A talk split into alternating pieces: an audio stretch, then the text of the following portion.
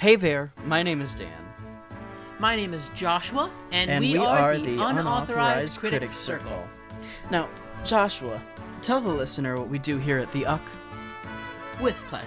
Here at the UCC, we review theater with the by, normal bitcheries and qualms by watching the video recordings from questionable origins. of various productions.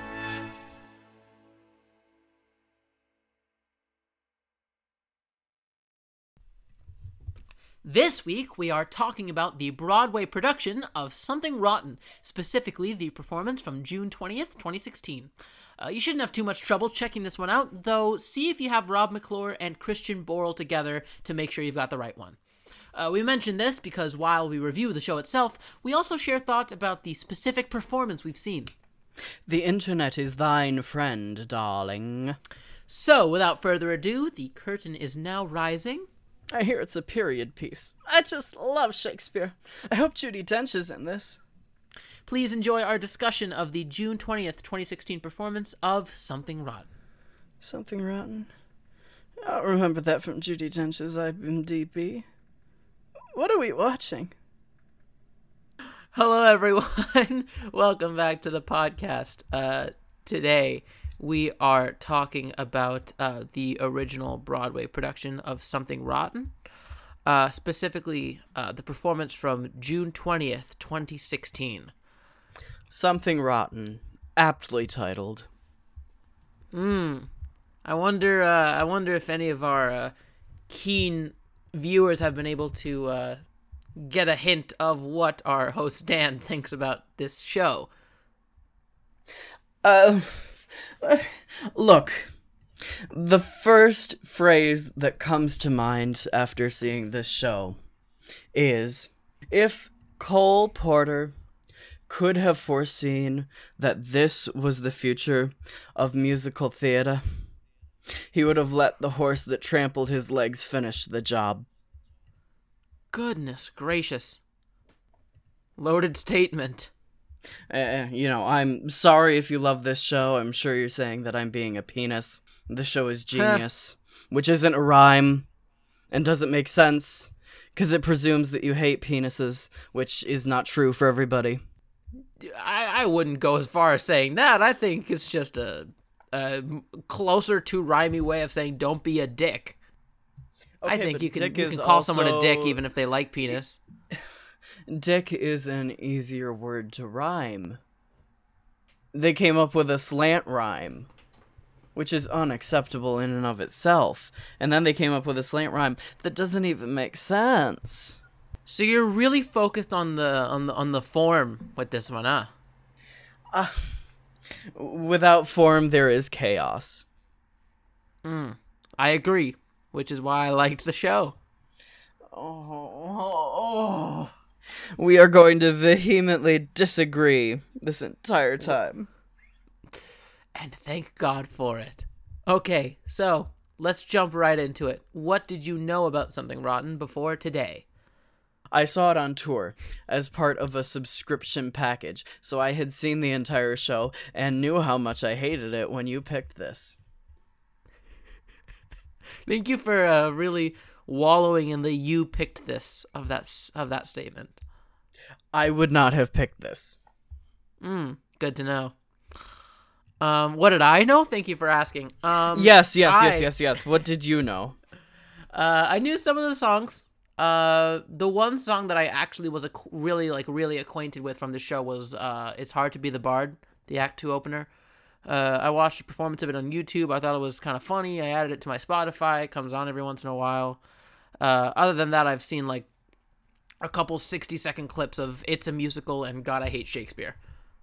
Otherwise, I uh, didn't know too much about it. Cool.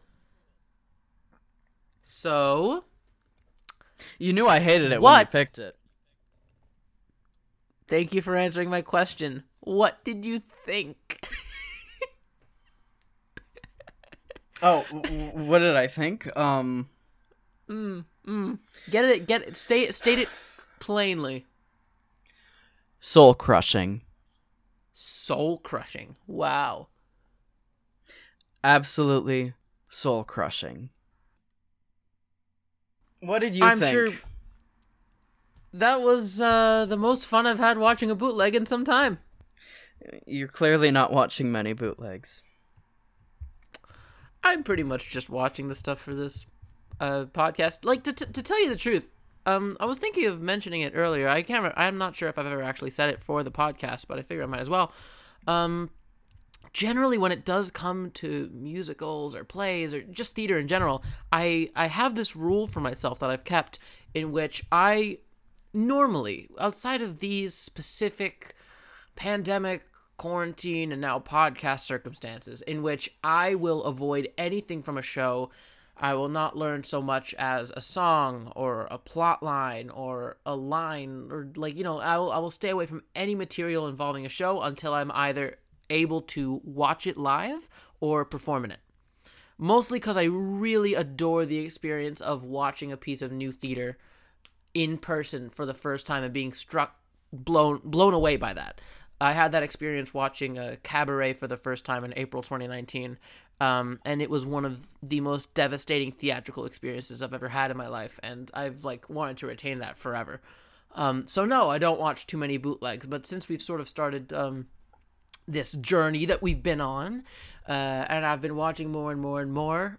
This is the first one that uh, this is the first one that we've watched that has made me actually laugh out loud, and uh, more times than I'd be able to count on one hand. That's because we've been watching nothing but comedies like Fun Home. Yeah, yeah, the Laugh Riot Fun Home. when when the mother turned to the daughter and said, "Don't waste your days like I have in my life. My life is a piece of shit." God, did the audience Oh. just roar Oh. riotously. rolling in the aisles, rolling in the aisles. Mel Brooks wishes he could have. But yeah, no. Uh I had a gosh darn hoot of a time watching this. I thought this was just a whole lot of fun. This felt like uh Oh god, I'm going to make an analogy that is very dense and theater majory and also I don't know how to explain it to a non-theater major, but I'll go for it anyway and see if you can help me out. This musical just felt like a modern day Satyr play uh, like like a Satyr play were uh, these kinds of plays in ancient Greek theater that would always be performed alongside like uh, dramas and tragedies and would always have this like really whimsical comedic and satiric tone. And they and a lot of their purpose would be to like send up uh other pieces of material at the time. They would probably they would sometimes mock the shows that were uh, directly before them. Uh, and yeah, th- th- this just felt like something that was just, just not. I wouldn't call it something rotten as satire by any stretch of the word, but it just felt like this sort of like uh like uh it it played a lot with contemporary material. It like takes this uh it takes really specific historical time periods and just sort of sends them up with contemporary references that uh, like uh, make sense to us but not the characters. Uh, Are so maybe it's a little bit pantomimey, anachronistic. Very well said. Uh, they're typically pretty crude. Uh, they're, you know, they're they're fun-loving. They're, you know, sort of boisterous. They're loud. Uh, that's how I felt about this show. I, I read a review uh, just recently. I read a little bit of a, a review that sort of put um put it as like described the show as like sophomoric, uh, while saying that they think that's exactly what the show was meant to be. You're talking about the Ben Brantley review, and yes, that review is accurate. And yes, that is what they were going for. And yes, much like Ben Brantley, I hated this. I hated this. Did he hate it? Um, he didn't love it.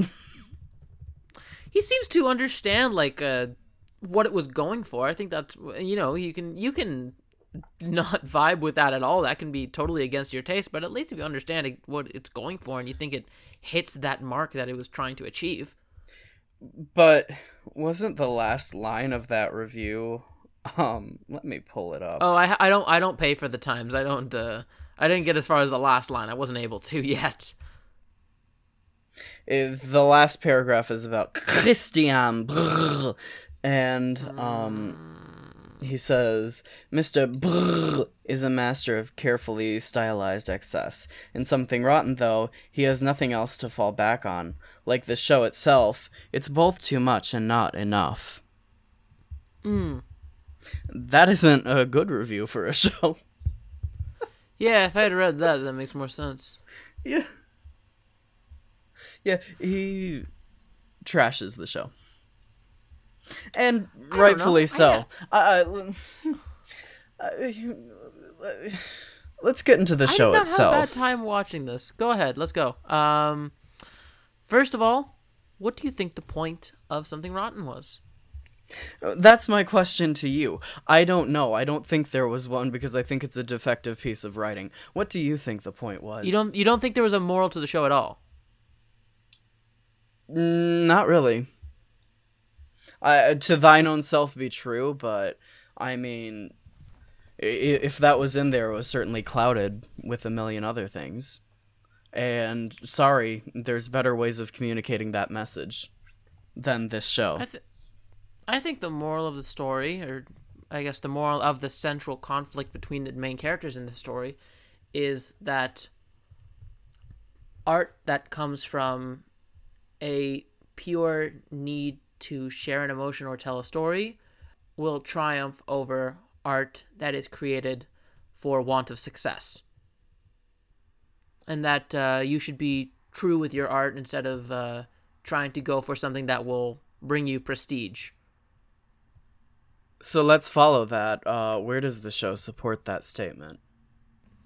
um, I would say through the blatant sort of selfishness and outright sort of greediness of the main character Nick Bottom, juxtaposed with the more meekness of his brother Nigel, who has this true gift and talent, but like uh, I get that really that's what you're supposed to walk away with, but I don't think the writing actually supports that because when we see the final show and they have quote unquote compromised, isn't that it?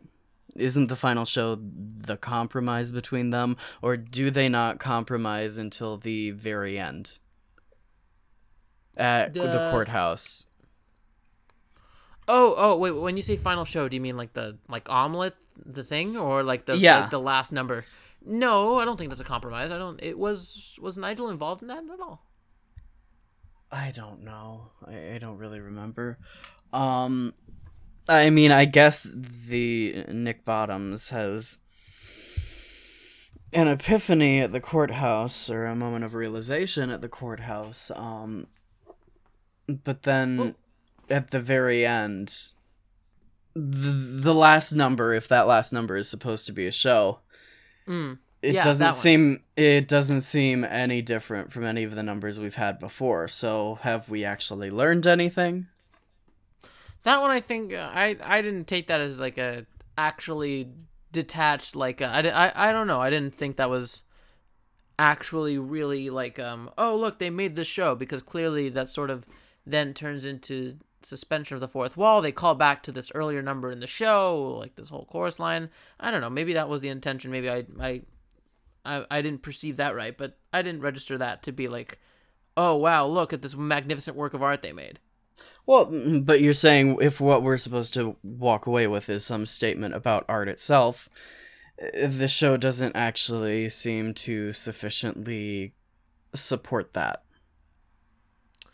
based on the based on that final number and sort of how it how you think it goes against based on the final number and based on Uh, here's the thing does the show like musicals or does the show hate musicals that is the first question we should throw out there and hate is not the right word i guess what i'm trying to say is does the show actually enjoy musicals or does the show recognize forms in musicals that can be used to manipulate an audience um i think it recognizes forms i think that's true. and it manipulates the audience. That is why I hate this show so much. It manipulates and it has no opinions of its own. give me an example Let's go straight to a musical number. Or th- the number a musical. It, uh, it's a musical, yeah. I- It's a musical, musical, whatever the number was called. Uh, it uses all of these different references from other shows. Even mm-hmm. all of the musical numbers that you see that are the quote unquote musicals make all of these references to shows. Now, there are no punchlines. The punchline is, hey, you recognized this reference we just made. Pat yourself on the back. Feel good about yourself. There's no actual comment on the material itself. There's no actual punchline. There's just a bunch of audience self congratulation. So that's the first thing. Then you go to the, whole the reference-based humor. Yeah, and then you go to the whole Les Mis thing. Sometimes, uh, sometimes they sing the entire show and they stay on no- on one note, and then they move notes and you notice, or whatever that line was. Yeah. Yes, good. That happens in musicals. How does that make you feel? What's the point there? It never gets there. It never gets to why you feel that way. It never gets to what the point is. They even say, you know, sometimes they have a whole chorus line and the audience starts clapping. Sure enough, they start a chorus line, the audience starts clapping. Okay, great. You told me how you're going to manipulate me and then you manipulate me on stage. What's your opinion of when musicals do that? This show is completely opinionless. This show has no point of view whatsoever, and that is why I hate it. Yeah, no, fair enough. I I think that's I think that's a substan that's a fairly substantial reason for you to dislike the material. It is a comedy without punchlines. There are no punchlines. There are references that you are supposed to notice and laugh at. That is not a punchline. That is a reference. So if this is a comedy, where are the jokes? I would say the sh- I I don't know if I'd go as far to say as the show is 100% uh, reference humor. I think there are like I think I'd say about 3 scenes that are really grounded in that. The first one being the it's a musical number, the second being when Nostradamus is helping write the play and is making references and all that. And then the third in the actual performance of the play itself. I would say those are the only times that that kind of humor really reared its head. I don't think the entire show has its foundation in that.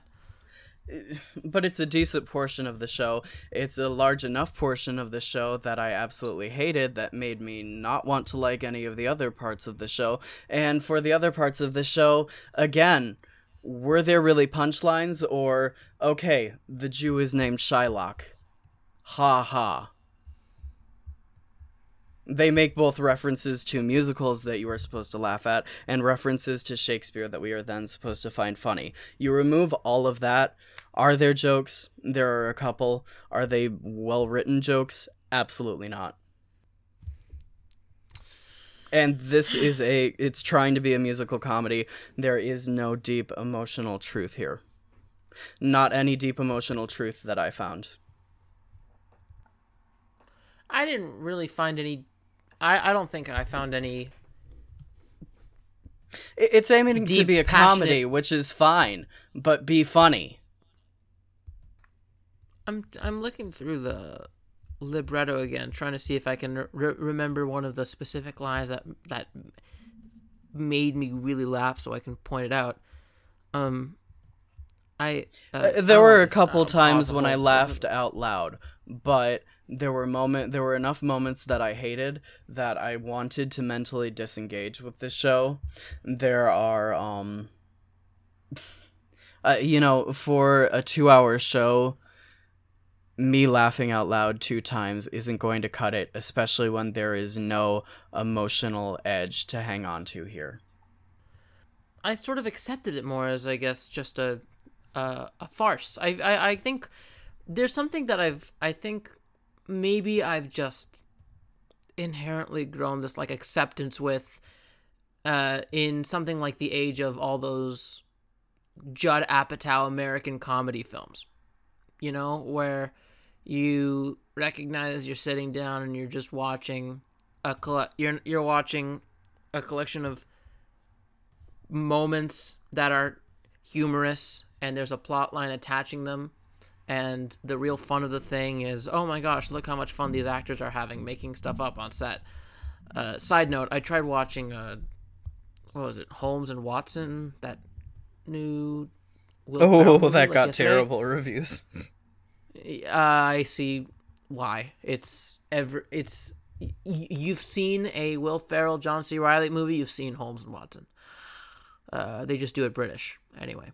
Um, and like and like it, it, it made me think like it's the most like it's it's a it's a movie in which you just don't care about the plot and in which similarly there are no punchlines there are no punchlines in that. It's just a whole bunch of funny things. Sometimes they'll deliberate on a point and they'll say repeat it over and over again but in like different ways and just doing the um what what was it? There's that the 40 year old virgin where it's like Seth Rogen and uh, Paul Rudd, and they're going like, you know how I know you're gay, like like like that kind of thing, where it's just the same joke over and over and over again, but like variations. You just sort um, of get accepted with that brand of humor, and But but you mentioned a large part of that is that it's improvised. Nothing here is improvised, so you aren't discovering it along with the actors. but but to that same point, this doesn't have the what I, I wasn't trying to say that this has that specific brand of humor. Like they don't do the thing where it's like they have one joke and they just deliberate upon it again and again and again, and they just reword it, insist upon itself like till the cows come home. Uh, I was more so trying to point that uh, we're more used to the form of just having a like generally funny, humorous thing be said and have that be joke and punchline in and of itself. And I think that that's something that like I maybe that's why I'm more desensitized to it.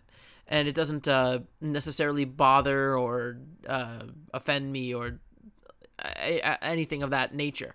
I I sort of more have become familiar and all right with that concept, and so therefore, uh, And I just think find it easy to sit back of- and laugh. Part of the reason why I'm why I do react so violently to this show, the whole a musical number, what it's describing are economic trends.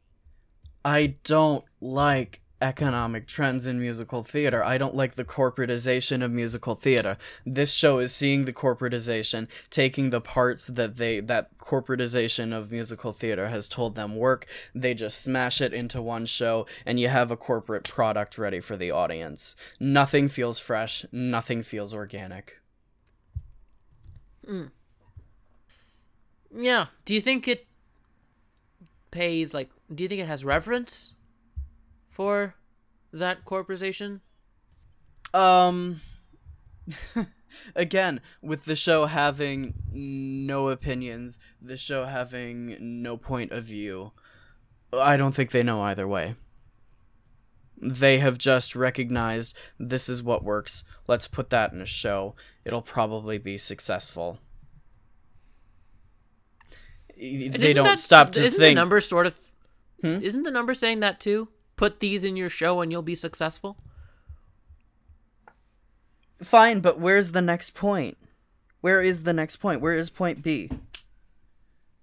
They point out you can do this, they do it themselves, and what?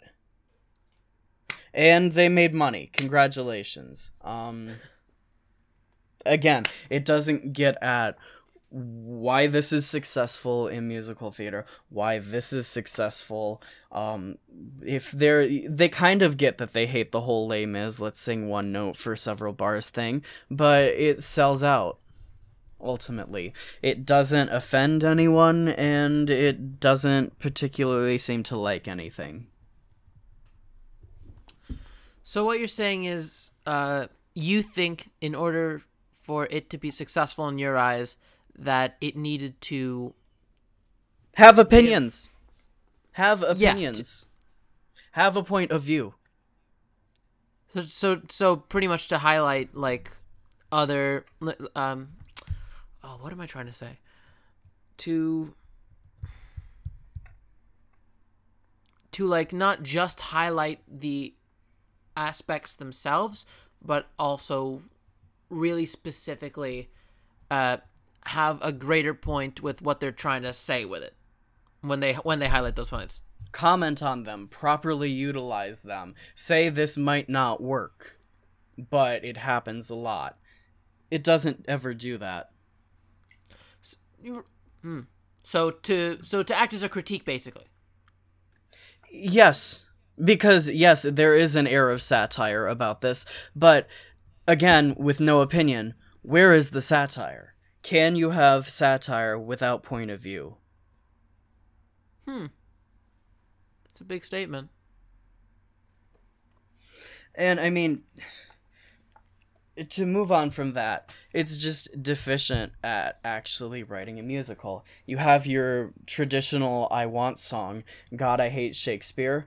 Um, they state that the song doesn't really develop. And then 15 minutes later, they have the I Hate Shakespeare reprise, where he said, Well, you know, really, I don't hate him. Really, I want to be him you don't get why that's wrong. It's possible that what the character puts in their I want song is not what they actually want, but that is an entire journey we go through for the entire show. You let us discover that as the character is discovering that. You don't have the character come out and say, well, I sang this I want song, but that's really not what I want. I want this. It's just they're slapping you in the face with the fucking point and then with that reprise they told on themselves they wrote a wrong song it's the wrong song the the way I so the way I saw it, God, I hate Shakespeare. Like, even if you even if you're not taking like even if you are trying to take it like as at point blank face value as uh oh the, they're sort of going to talk about how some of these things about Shakespeare kind of suck. The show's trying to say that maybe Shakespeare wasn't all he cracked up to be.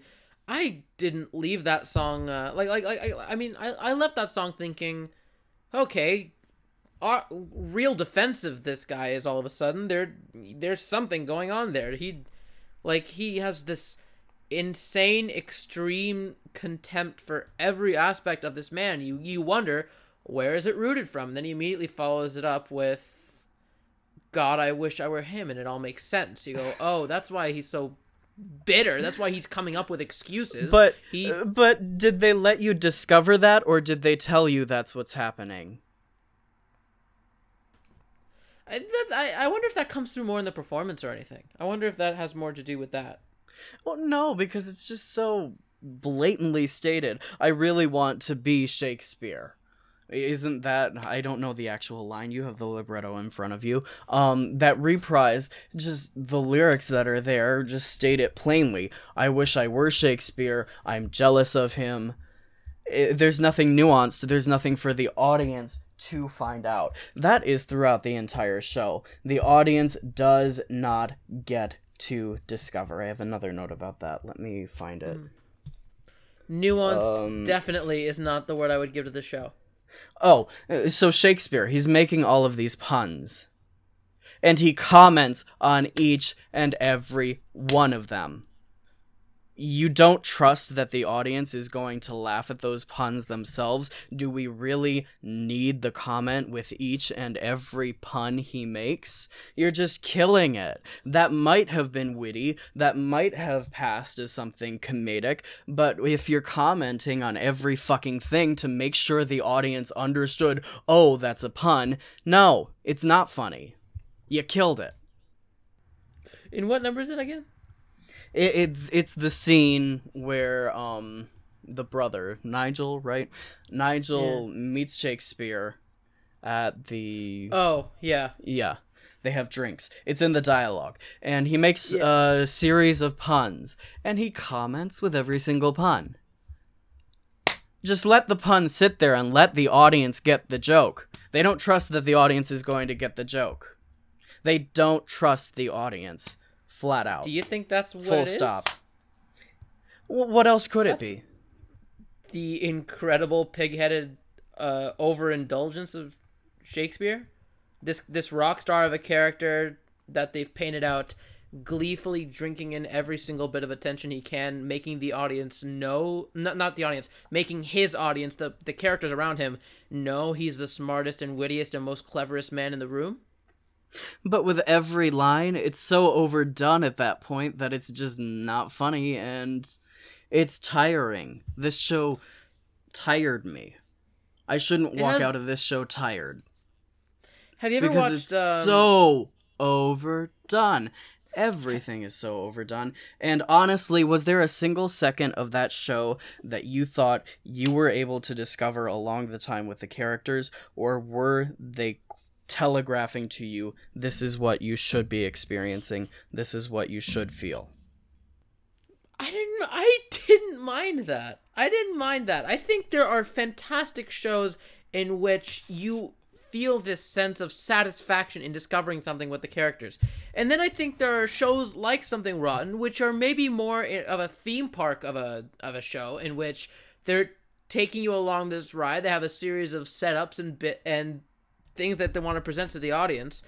And the execution of those bits at least on surface level are good and humorous and are cohesive and can derive joy and pleasure and laughter and happiness. That's sort of what i more took away from it. I didn't find any very i didn't leave it with any new understanding of the material that they were sending up i didn't come away with a whole new life lesson taken away. I don't think they were trying very hard to pass one over.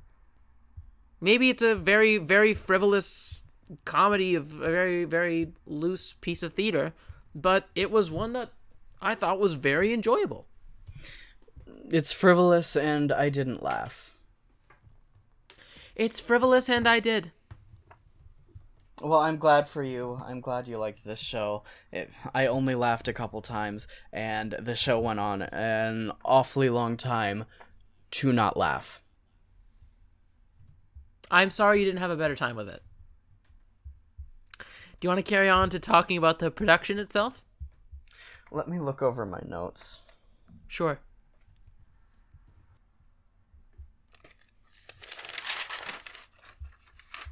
oh wow a whole page Oh, yeah.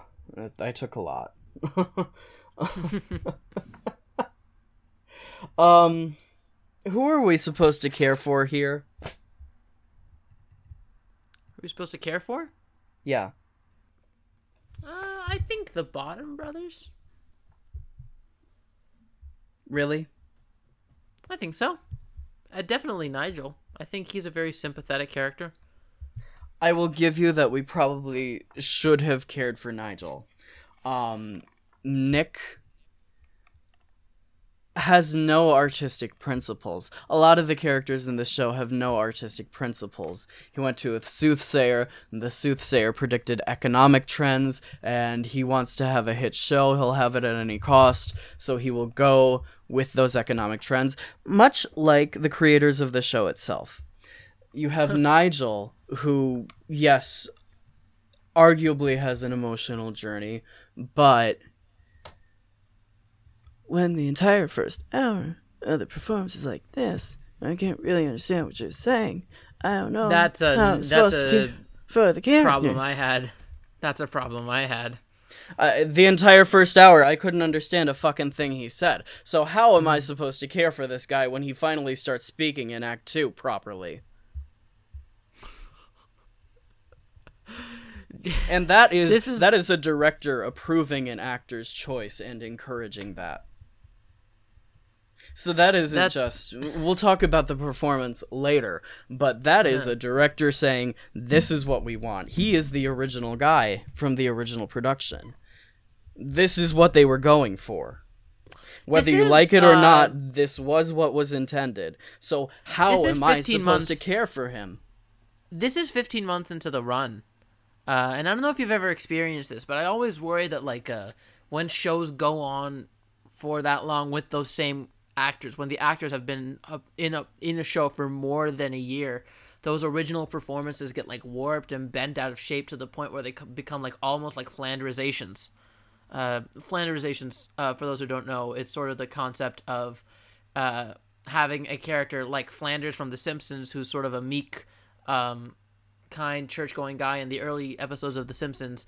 Later on, becoming this like huge, like Bible thumping, like uh, you know, super extreme, like Mister Rogers kind of guy, where you're just like exploding the original intentions of the character and just completely driving specific points in home, removing them of like a lot of nuance. I always worry about that happening shows and stuff. I fear I and I'm fe- I fear that that's pretty much what happened to John Cariani in this show. I would have really liked to see uh maybe some of his scenes done in like the first couple months of the show. The director is supposed to come back and give notes. If that wasn't addressed, I don't know what to tell you. Someone spent 150 bucks for a ticket for that performance. And we watched a specific performance. Who was I supposed to care about at that performance? Well, I, I, I think it'd be safe to say that there wasn't anyone you walked away with, I guess, feeling that for. Uh, I, I could have potentially cared for the wife, but when she has the moment of emotional realization or moving on, what does she do? She sings a reprise of the first song. She got one song. She has nothing else to say musically. So how am I supposed to sympathize? There's nothing emotionally there in the score for me to grab onto that character with, and if that is the character I'm supposed to sympathize with, there better be something emotional in the score for me to grab onto. Fair. Anything else that uh, is on your mind? Yeah, they spent a very long time in fantasy sequences rather than talking about what the characters were actually experiencing in the show. Now, I will give you in musical theater, you can have one dream ballet, which changes the entire course of the show. In this, mm-hmm. Act 1 ended with a fantasy sequence. Bottom's gonna be a top. Ha ha ha. So funny. Such a witty sex pun. And then in the second act, the other brother and the girl have a whole fantasy sequence.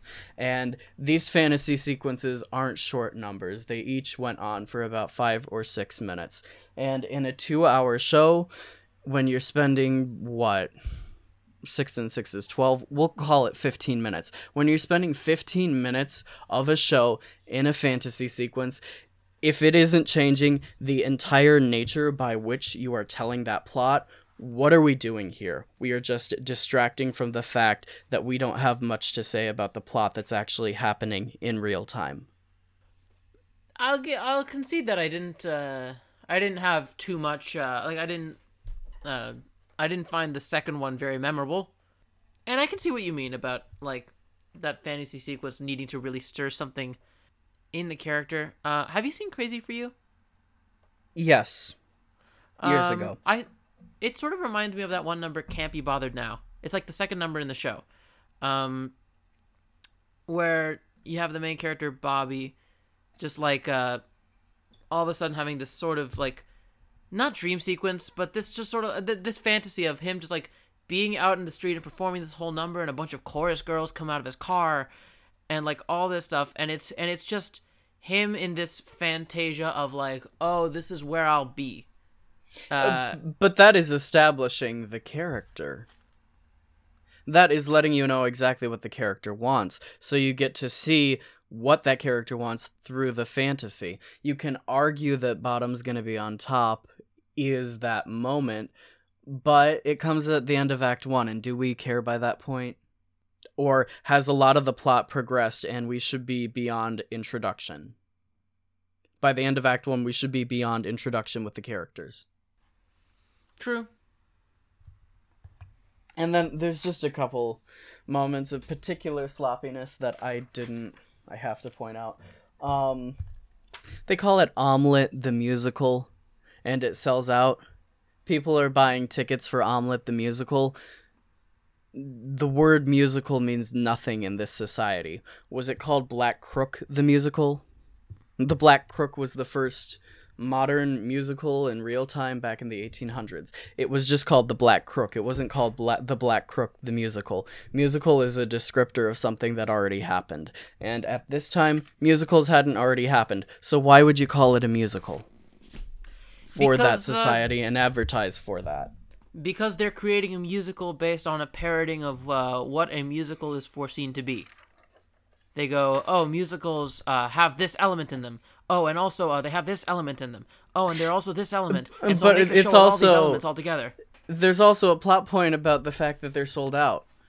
Why would they be sold out? Do the do the Bottom Brothers have a reputation by this point? Yeah, it seems like a bad one because the entire point of the show is they're coming off of a string of flops. I almost wonder if. No, I was gonna come up with an excuse, but then I realized I would literally. I'm I'm like I- I'm actually coming up with like a, like a a, a head canon that's just, oh maybe this could have happened without actually having any grounding. In Fan the show, So fiction? I'll save it. Yeah, I guess. Not. And then yeah, just I guess. the last note I have about writing, um, the wife is there. She's playing the lawyer at the end, and Nick has his "To Thine Own Self Be True" reprise, and he's referring to both the brother and the wife. Well, the wife doesn't know this song. This is in no way connected to the wife character. This is only connected to the brother, which gets back at the fact that the wife never had a second song. If she had a second song that they sang together, he could then use that moment and reprise that to the wife and reprise to thine own self be true to the brother. You could intermix both, but just having the one reprise for both of the characters is lazy writing because it is in no way connected to the wife. I like I I- I'll agree with you there. That was a uh, that was something in in the material that was pretty that that was pretty weak structurally. And again, if you are going to be just frivolous entertainment, you need exquisite structure. This didn't have it. If you're going to be frivolous entertainment, you need constant punchlines. This didn't have it. It's just a very defective piece. Hmm. All right. Isn't this Like- lovely? Everyone's having such a good time right now. Like the listeners are know. just loving this. They are eating this up. They think, "Oh, he's so nice telling them where they went wrong." and uh, like you know i i'm uh i'm sort of sitting here i'm i'm, I'm picturing it as like a you just like on a couch just like venting all this stuff like therapy style and i'm just like giving you like a pat on the shoulder going like yeah i'm li- i hear you i hear you it'll all be all right and then me Do just in my mind thinking about how much i'm looking forward to going back and listen to the music myself afterward Uh, do you agree with any of it? I can understand a lot of where you're coming from, and I can understand as well why it would make you as upset as it does. Uh, I don't think anything you've said is like outright incorrect or invalid, unless I've, I guess, shared my alternate opinion on it. Um, but nothing, I don't think anything you've said has really taken away from my enjoyment of the of the thing. I don't think it makes me think of it as any less funny or any less um like any less valuable of an experience uh, watching it. Uh, I'm And not, good I, for not- you. It was it was aiming to entertain. If, if it entertained you, they did their job. For me, it's completely deficient. I also want to point out you referred to the show as the theme park. Yeah. Like um uh is that the right word? It's like like like like like a ride. It's like a ride of a show. It sort of like carries you around like it carries you through the story. It sort of like takes you by the hand and gives I you will this agree with that. thing It takes thing. you through and it does not let you discover. Yeah, and I didn't uh I didn't I didn't have a very big problem with it. And again, if I'm not discovering, why am I sitting there as an audience member?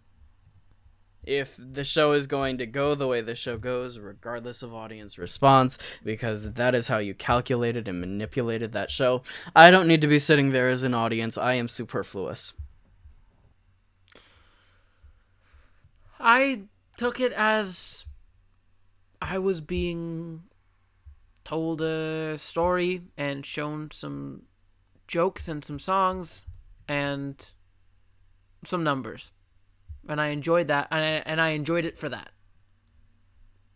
Okay. Well, let's move on. Sure. Um I think we've talked enough about the material this point uh production production that's next the production itself the uh staging. Mm-hmm. and what did you make of the staging? I didn't think there was anything of specific like uh intense note. I think it was uh presented exactly the way it tried to carry itself. Uh vi- aesthetically completely set in um in this specific time period of the 1590s while all of their actions are in direct juxtaposition of that and all of their actions are incredibly contemporary and modern it makes for an interesting thing to see. It's like a that disconnect is something that uh, i think is just inherently like you you go huh that's playful. That's uh that's aside the norm. Oh wow look at this. It's uh god now you got me thinking about holmes and watson again. Uh the anachronisms yeah, but that's something where it uh it's intentionally char- anachronistic.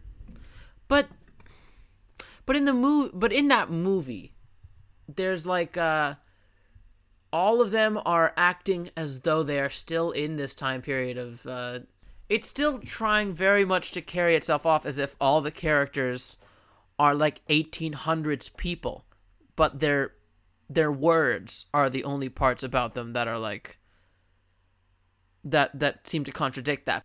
Whereas with this show, they're not uh, necessarily speaking in uh, very Elizabethan English. You know, they're all. It's like uh, the only part of the show that's really rooted in that historicalness is is aesthetically. That's one of the jokes. Um, you Shakespeare. They quote a couple lines of Shakespeare, and someone says, "We don't even talk." Can't we just like talk that. like? Yeah. Yeah, it's like, can't we just talk like ourselves? Yeah, that's pretty much that. That's the that's the first uh, non-sung joke in the show. I think actually, that's like the first line. Mm-hmm. And yeah, and I think the entire uh, production reflected that, uh, and I think that was an effective choice.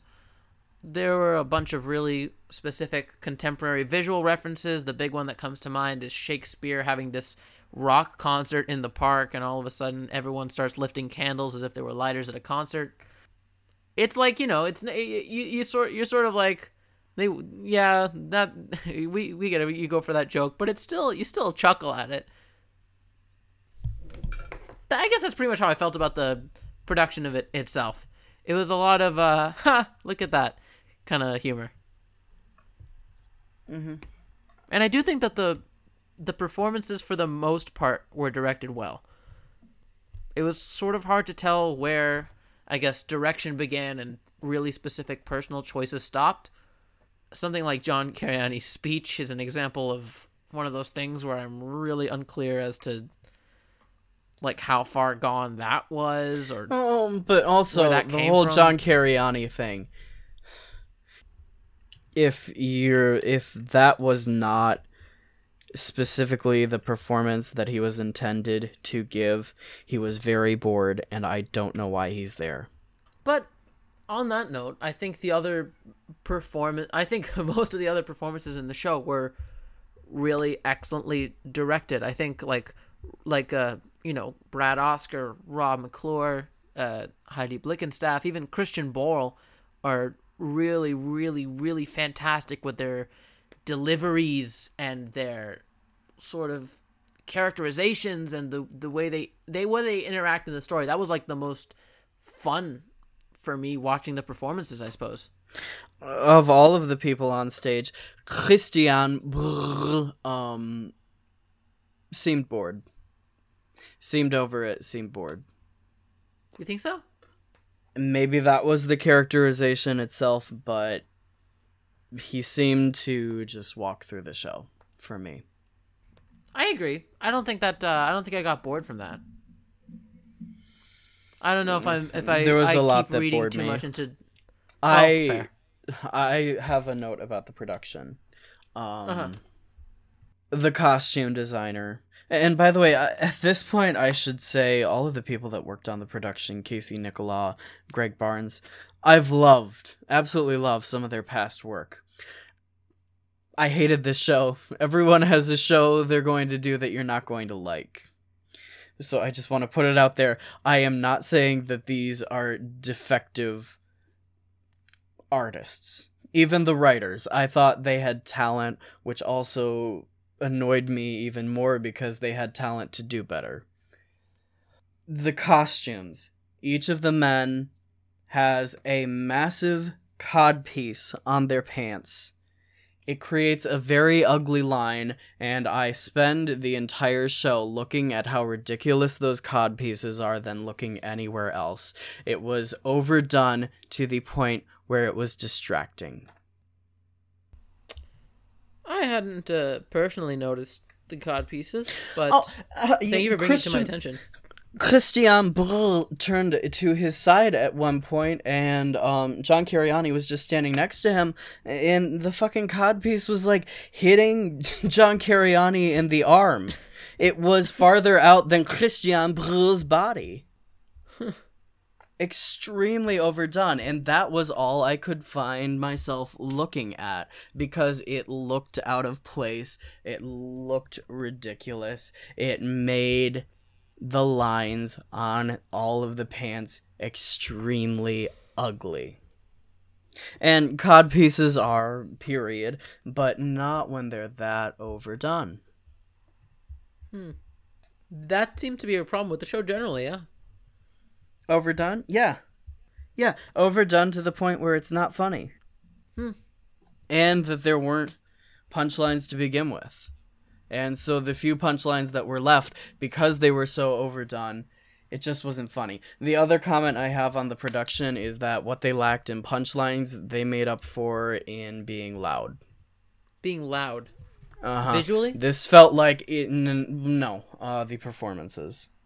It, it just felt like they were all directed to this is a punchline, um, but there is no actual punchline there. This is supposed to be a punchline, so um, just get louder and maybe the audience will laugh. They were screaming at each other the entire show, which is not interesting to watch. I'm trying to think back on that. I'll agree with loud. I was going. I was going to. I was actually going to interject by saying sure, but I didn't think they were screaming at each other. But even if they weren't outright screaming um the intensity that was brought gave the impression Intensity is a of good word. screaming Th- the over intensity and trying to make something happen that just wasn't in the writing was exhausting and seemed like a definite directorial choice which might have been the right directorial choice, but bring in other writers to fix the fucking show. Bring in a show doctor to fix your script. Bring in a show doctor to fix your score at that point. fair enough. I'll concede that. That, that that's something like like like if if you if you're in the room and you do sense that something like that is lacking, rather than like trying to mask it or compensate it, some repairs would come in handy.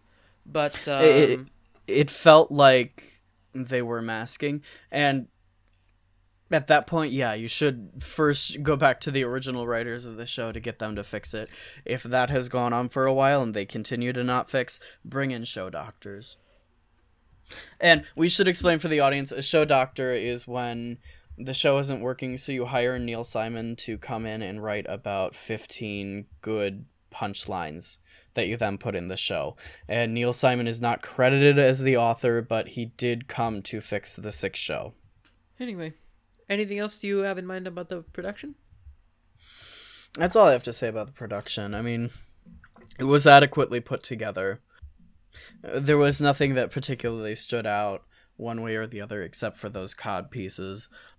It was well put together, but it wasn't. There was nothing in the writing that was worth putting together. Word. Okay. Uh, what is next? Uh, we started to get into the performances. Oh, okay. Yeah, are we already there? Fun. Yeah, we covered a couple. Mm-hmm. Okay. First of all, one thing I want to point out: the original Broadway cast, which is like uh most of the people we saw in this, give or take a few, is pretty stacked. Like um, in this uh, in this specific performance, we have uh, R- Rob McClure, we have John Cariani, uh, Cariani, Cariani, sorry, John Cariani, uh, Chris, Christian Bull. I caved and did your thing. Uh, Christian Heidi Blickenstaff, Heidi Blickenstaff, and Brad Oscar. All these people are huge, huge stage actors. Do you want to start with the top and work down to the bottom? Was that a pun because their names are bottom? Sure. Sure. Why not? Let's Uh, let's go. uh, let's start with uh, Rob McClure as Nick Bottom. Uh, what'd you think of his performance? He's a very talented actor. He worked very hard here, and you could definitely feel that God was he working hard. Yeah, yeah, he was. Uh, I Which Uh, doesn't put you at ease as as an audience member. there are specific, definitely times in which I'll uh, watch a performance that is clearly trying its uh, absolute hardest to to a sort of annoying extent, and with this, I think when the result is as fluent as it is, you can uh, y- y- you you come to appreciate it. I thought he was probably the the best performer in of this night's recording. Um, he had like the most consistent energy. He had the most consistent characterization, and was just sort of the funniest to me. Uh, I would argue that person was Heidi Blickenstaff, but she wasn't given enough material, and she wasn't given enough Yeah. good material to make an impression. Yeah, they didn't they to that didn't give, extent, uh, she made an impression. She didn't make an impression to that same extent. Yeah, absolutely. That's exactly what I was gonna say. Yeah. Anything else do you want to say about him? I I I- I saw Rob in um. I saw Rob in Beetlejuice when I went down to Broadway to. Uh, I've seen like five or six shows on Broadway ever. I went once in my life and then just went to every show I could take in. I saw. I really just saw the best of Broadway. Uh, you know, um, be more chill. uh, Beetlejuice burn this just all the b shows that were on broadway that week uh, i went and i went to see If only Beauty and the Beast was running. I, anyway Uh, yeah that show exists anyway um no but i saw I, I i that's like one of the only like real broadway performers that i've had the chance of like seeing perform on stage and like getting his energy in the room. And I actually liked him more in Something Rotten than I did in Beetlejuice. I thought he was good. He was fine in Beetlejuice, and I thought he was fantastic in Something Rotten. I saw him on tour in Something Rotten. Um, Right. I think that, I think it was and- the the closing cast of the Broadway productions, give or take maybe a few that went on to to do the and tour. I think I saw him on tour in Avenue Q. Um, Ooh. I like him. He just at this performance, he's trying very hard. I don't remember him trying that hard on tour. It was just it felt taxing to watch here. But that also that's that's again leading into that thing of like at that point he would have been doing the show for a while. He sort of you sort of settle into it. You sort of go through the motions. Yeah, that is true.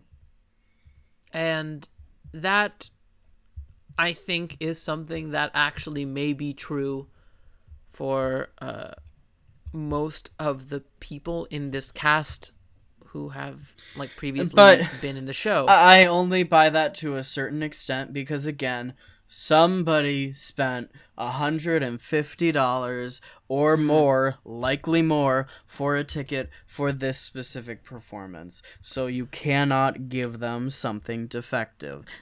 Theater tickets are not cheap. They have vastly outpaced the rate of infl- inflation. Give me something. Everyone has an off day at work, but I'm sorry for the amount of money people are spending. Your off day still has to be pretty goddamn good. True. That that is something that I should probably And I keep in mind sorry, discussing this. I I should add 150 American dollars. Cuz that's much cheaper in Canadian. Yeah, it actually is. Like uh like You're like much uh, $150 that's cheap. No, no, no, 150 American. uh, $150 i'm like yeah that's probably like the the average that's probably the average of all the prices that you can get uh okay so next up let's talk about uh john Cariani. Yeah. uh um, we've touched on him a lot already but uh anything think- else you sort of want to add I think that um after he stopped doing his voice, he was okay. You know, I saw him in Fiddler on the Roof um years yeah. ago, and I really enjoyed him. And I saw him in Band's Visit. I really enjoyed him. I don't know what was happening for the first hour of Something Rotten, but yikes. Yeah it's a bit it's a bit it- well, go- it's going a bit heavy on that specific characterization to the point where I'm not understanding what you're saying. I'm disengaging with you. Yeah. I'm disengaging with the character. You're not going to get me back. Yeah, that that was a that was one of the things I was lucky to have the libretto for. I think watching that in person, I would have been really disoriented. Um, I'm interested to see what uh, Josh Grisetti did with this role. I don't remember him. Hmm. I don't I'll remember give it a him at all. I saw him. I didn't see Adam Pascal. He was out. It was his understudy. Oh. Which they didn't announce, and then the guy that walked on stage was very clearly not Adam Pascal and did not sound at all like Adam Pascal. So everyone was just Because Adam Pascal sounds playbill like Adam Pascal. Yeah, yeah. And the understudy went on, and it wasn't announced at all. So pe- you just saw people flipping through their playbills, like holding it up to the stage, trying to see is that him? What's going on here? Oh goodness. And speaking of Shakespeare, uh, Christian Borle. Say it. Say it, Christian Brrr. No, no. Christian Borle. Say. Christian. Let's not subject the audience to any more of this. What'd you think? Well, I told you what I thought about Christian Brrr. I thought Christian Brrr um was tired. I think maybe there were elements of that. I think maybe there were a few specific nuances or cadences that might have been dropped, but I don't. But I thought it was actually a pretty together I didn't get performance. I didn't get any inner life from him. Inner life. That's an interesting Which- thing. Elaborate on that for the audience. Uh, a spark in the eyes, a sense that you like being there on stage, just as a person. Um, I I almost said you know a sense that you want to do good, but that's not it. Um, but just a sense that you're enjoying yourself. Not the character, but the actor is enjoying being on stage. The character, the actor wants to be on stage, and inner life there's inner life for the character which i also did not get from him inner life for the character means they exist. It, they don't just exist within the time of the play. They have a whole life that they go about and live. The character was somewhere in between the scenes. I didn't get an inner life from christian Brrr as an actor and i didn't get an inner life for will shakespeare as an actor. And i actually ended up looking because he won a tony for this. I was thinking who the hell was he nominated against? Is this really the tony winning performance? And it wasn't exactly a very contentious year in the best featured actor in a musical category. Pulling that up right now. I I, I think I I can't remember if I. A- Andy Karl on the 20th Century, Brad Oscar in Something Rotten. I would have given it to Brad Oscar over Christian Brühl, but that's me. Um, and then Max von Essen in American in Paris and Brandon Uranowitz in American in Paris. I loved American in Paris. I probably would have gone with one of those two. Yeah, man, maybe not the most stacked year. Oh well, that was the that was the fun home year. Yes. Um yeah, get this year. This was a fantastic year. You had Fun Home and The Visit, which I think are two masterworks, absolute masterpieces. And then you have American in Paris, which I really loved. And then there was this, Something Rotten. I think that caps it off brilliantly. I think you get like a really r- wide uh, range of stuff in that season. Um, Heidi Blickenstaff, what'd you think? Y- you know, I feel so sorry for her. Uh, because she gets so underutilized in just about every show she's ever been in. She was in the workshop. Are you telling of- me? She- Are you telling she- me that Heidi Blickenstaff was underused in Freaky Friday the musical? Well, she. I didn't see Freaky Friday. I can't attest to that. But you know, Heidi I'd Blickenstaff was in uh, the Book of Mormon while that was in workshops. The entire part got cut. Uh, What? yeah, Oh. she was in workshops of Book of Mormon. The entire part was cut. Um, you know, she's here. They give her one song. There's not much to do. She's an interesting performer. Uh, she has a fantastic voice. Give her something to do. oh, she deserves more. Oh goodness gracious! And even uh, you know her song in this was what was it called? Um, Oh, uh, a right hand man. Right Hand Man. You know, she was in Meet John Doe off Broadway in 2011, and she sang I'm Your Man. It's the same fucking song, only this time it got worse. Eh, Write different songs for her. Give her more to do. Don't just say, oh, something something man. Let's call Heidi Blickenstaff, and we'll just have her sing that one song and do nothing else. What an interesting hole to be put in as a performer. Like what a really specific niche pit to fall down. She replaced Car- Carolee Carmello and the Addams family. They were both underutilized. That part had nothing to do. It's just, oh, it makes me sad. So overall, did the best she could have. I thought she gave the best performance in the show. She just had nothing to do. Hmm. Fair enough. Yeah, she was good. Um, Brad Oscar as Nostradamus. I liked him. He was That's given. Thomas Nostradamus. I should make the distinction. Oh, is that the full name? Oh. Thomas Nostradamus. You promise. Uh, so, um, I like Brad Oscar. He's another like person who too. is underutilized in the business, and in this show, he was given a decent amount of the material that I absolutely loathed. He delivered it well, and that didn't make me loathe the material any less. I thought that was Yeah. a solid performance from him. Yeah, he was okay. Okay, is there anything else? Is there anyone else we need to cover? Um, that's all I really have anything particular to say about. Okay. All right. So let's talk about the video itself. What a nice video this was. A really great capture. There are I guess I'll start with like a you know shortcomings. There are duckouts at the end of most numbers and then it takes a while to recover, get back into those. I guess compression made it very low quality ish.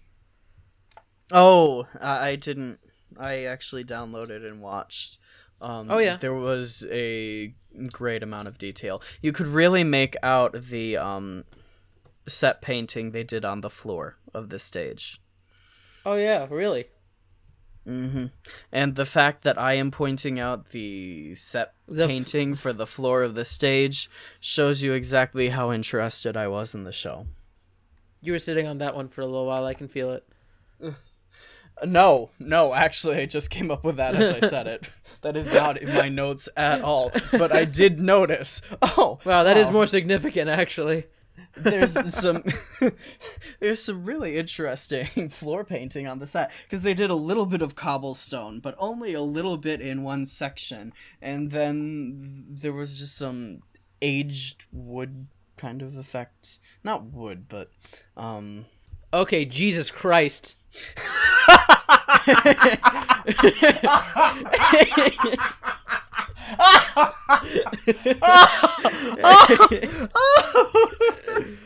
Holy shit, dude. this is again this is underlining exactly how interesting i found this show Holy hell, yeah. No, God, you were gone. All right, cool. Good to know.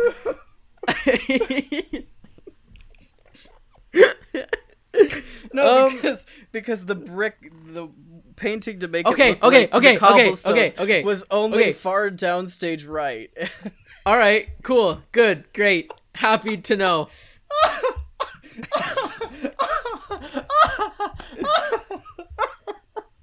Oh my god. you did this to me Whatever. Whatever. Whatever.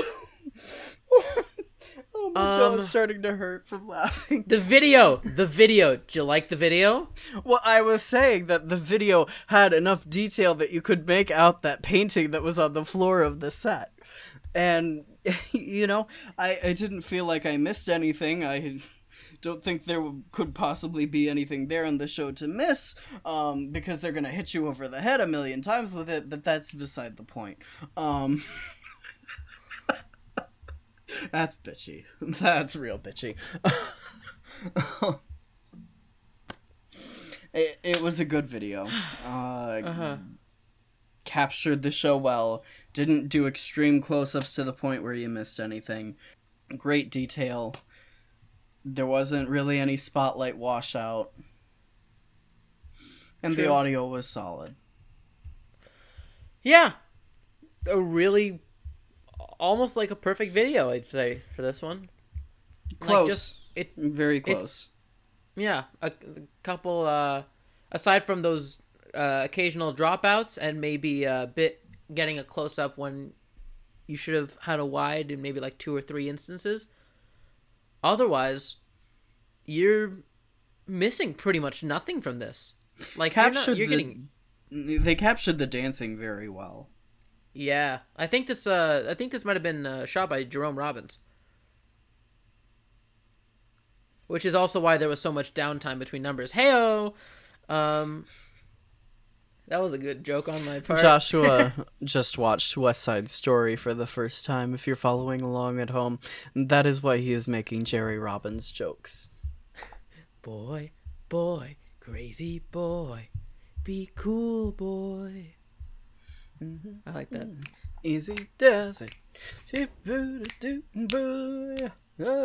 And they make a West Side Story reference in the show itself. Here. I'm certain they did. I'm certain they did. No, they did. I saw it. I caught it. I caught all the references. Ooh, wasn't it hysterical? all those references to catch. Uh, what what uh what were we on? Oh yeah, okay. Video grade grade. Uh, A. I'll give it an A. I as well. I was gonna say A. Good. Uh, show D. B plus. Uh, so that averages out to a a C plus. Yeah. That averages out to a C plus. These were all talented people that worked on this show. I thought the writers had talent. I thought they were capable of so much more. I'd like to see some other um, works from this uh, writing team. Mrs. Doubtfire. Oh, really? And that is what they did. We'll see what happens there, but that's what they're supposed to do next. Okay, maybe I'm not so interested in seeing what that team can do. And speaking of talented writers who might be able to do better, next week we are covering Anyone Can Whistle. Mm, wow, that is a big uh, a big statement to be making with that segue. Well, it was not. The show was not successful. We'll watch it. We'll see. What? anyone can whistle? One of the most beloved pieces of musical theater in the world. You think of Stephen Sondheim, you think of anyone can whistle. I'm sure. And you know, it week 10 we're finally getting to Sondheim. Um we don't hate Sondheim. We should make it clear. No, we are I- a pro I- Sondheim my fault. podcast. It is it is completely my fault. I am interlocked in a battle with my brain in which I have been trying to get myself through a Sondheim marathon. I've been watching his works uh, chronologically, um, based on like sort of the order in which he wrote them. And as for how it's going, well, as he mentioned, I did just previously watch West Side Story, so speeding along the path there. Um, luckily, I have seen Gypsy and I, I, I have seen Gypsy before and am familiar with it. And I watched uh, a funny thing happened before and I'm less familiar with it. But uh, at least those will be easy enough experiences for me so that I'm able to watch Anyone Can Whistle in soon enough time. Lovely. You got 3 days. Great, great, great, good. According to the schedule we originally set. Uh huh. Uh huh. Uh huh. Uh huh. I'm on a. We're currently shooting this in. Uh, oh wow, fourth wall break. We're shooting this in December of 2020. One of the most fantastic times to be alive. Um, and uh, I have time off from school, so we're just cramming a whole bunch of them in while we can. So that's what. Uh, that's why. That's why we're scheduling these all so close together. This is our. This is our third call in four days, I think. Um Really? Wednesday, one of those Thursday, was the, today. One of those we were recording a trailer. So does that really count? That was a two-hour call. It was a long call, but it wasn't an episode. We didn't have there weren't any requirements before you got No. on that call.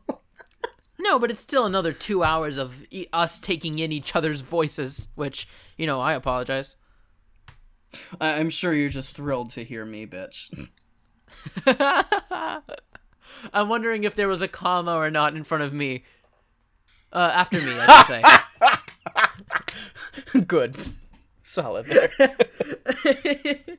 Thank y'all for uh, listening. We'll see you next week with the Encores production. We should mention that the Encores production of Anyone Can Whistle. No, we had originally Are we not? No? planned we had planned to do our first compare contrast Oh, with are we- Encores and Ravinia. oh, I'm watching two fucking videos for this. we can we can move it a little bit if you need to. We'll talk about this. Next week, We everybody, you next week. anyone can whistle. the Ravinia and Encores Productions. Fuck me. See you guys. Thank you all for listening to this episode of the Unauthorized Critics Circle. Join us next week for our two-part episode of Anyone Can Whistle, discussing the Encores and Ravinia Festival productions. If you enjoyed the episode, rate us, review us, and subscribe to us on your platform of choice. And if you have any recommendations, questions, or virtual flowers to send our way, email us at unccpodcast at gmail.com. The Unauthorized Critics Circle podcast is unauthorized. The podcast is intended for entertainment and informational purposes only. Something rotten. and all names, pictures, and audio clips are registered trademarks and or copyright of the respective trademark and copyright holders. The unauthorized Critics Circle cannot help the listener locate or distribute the recordings discussed herein.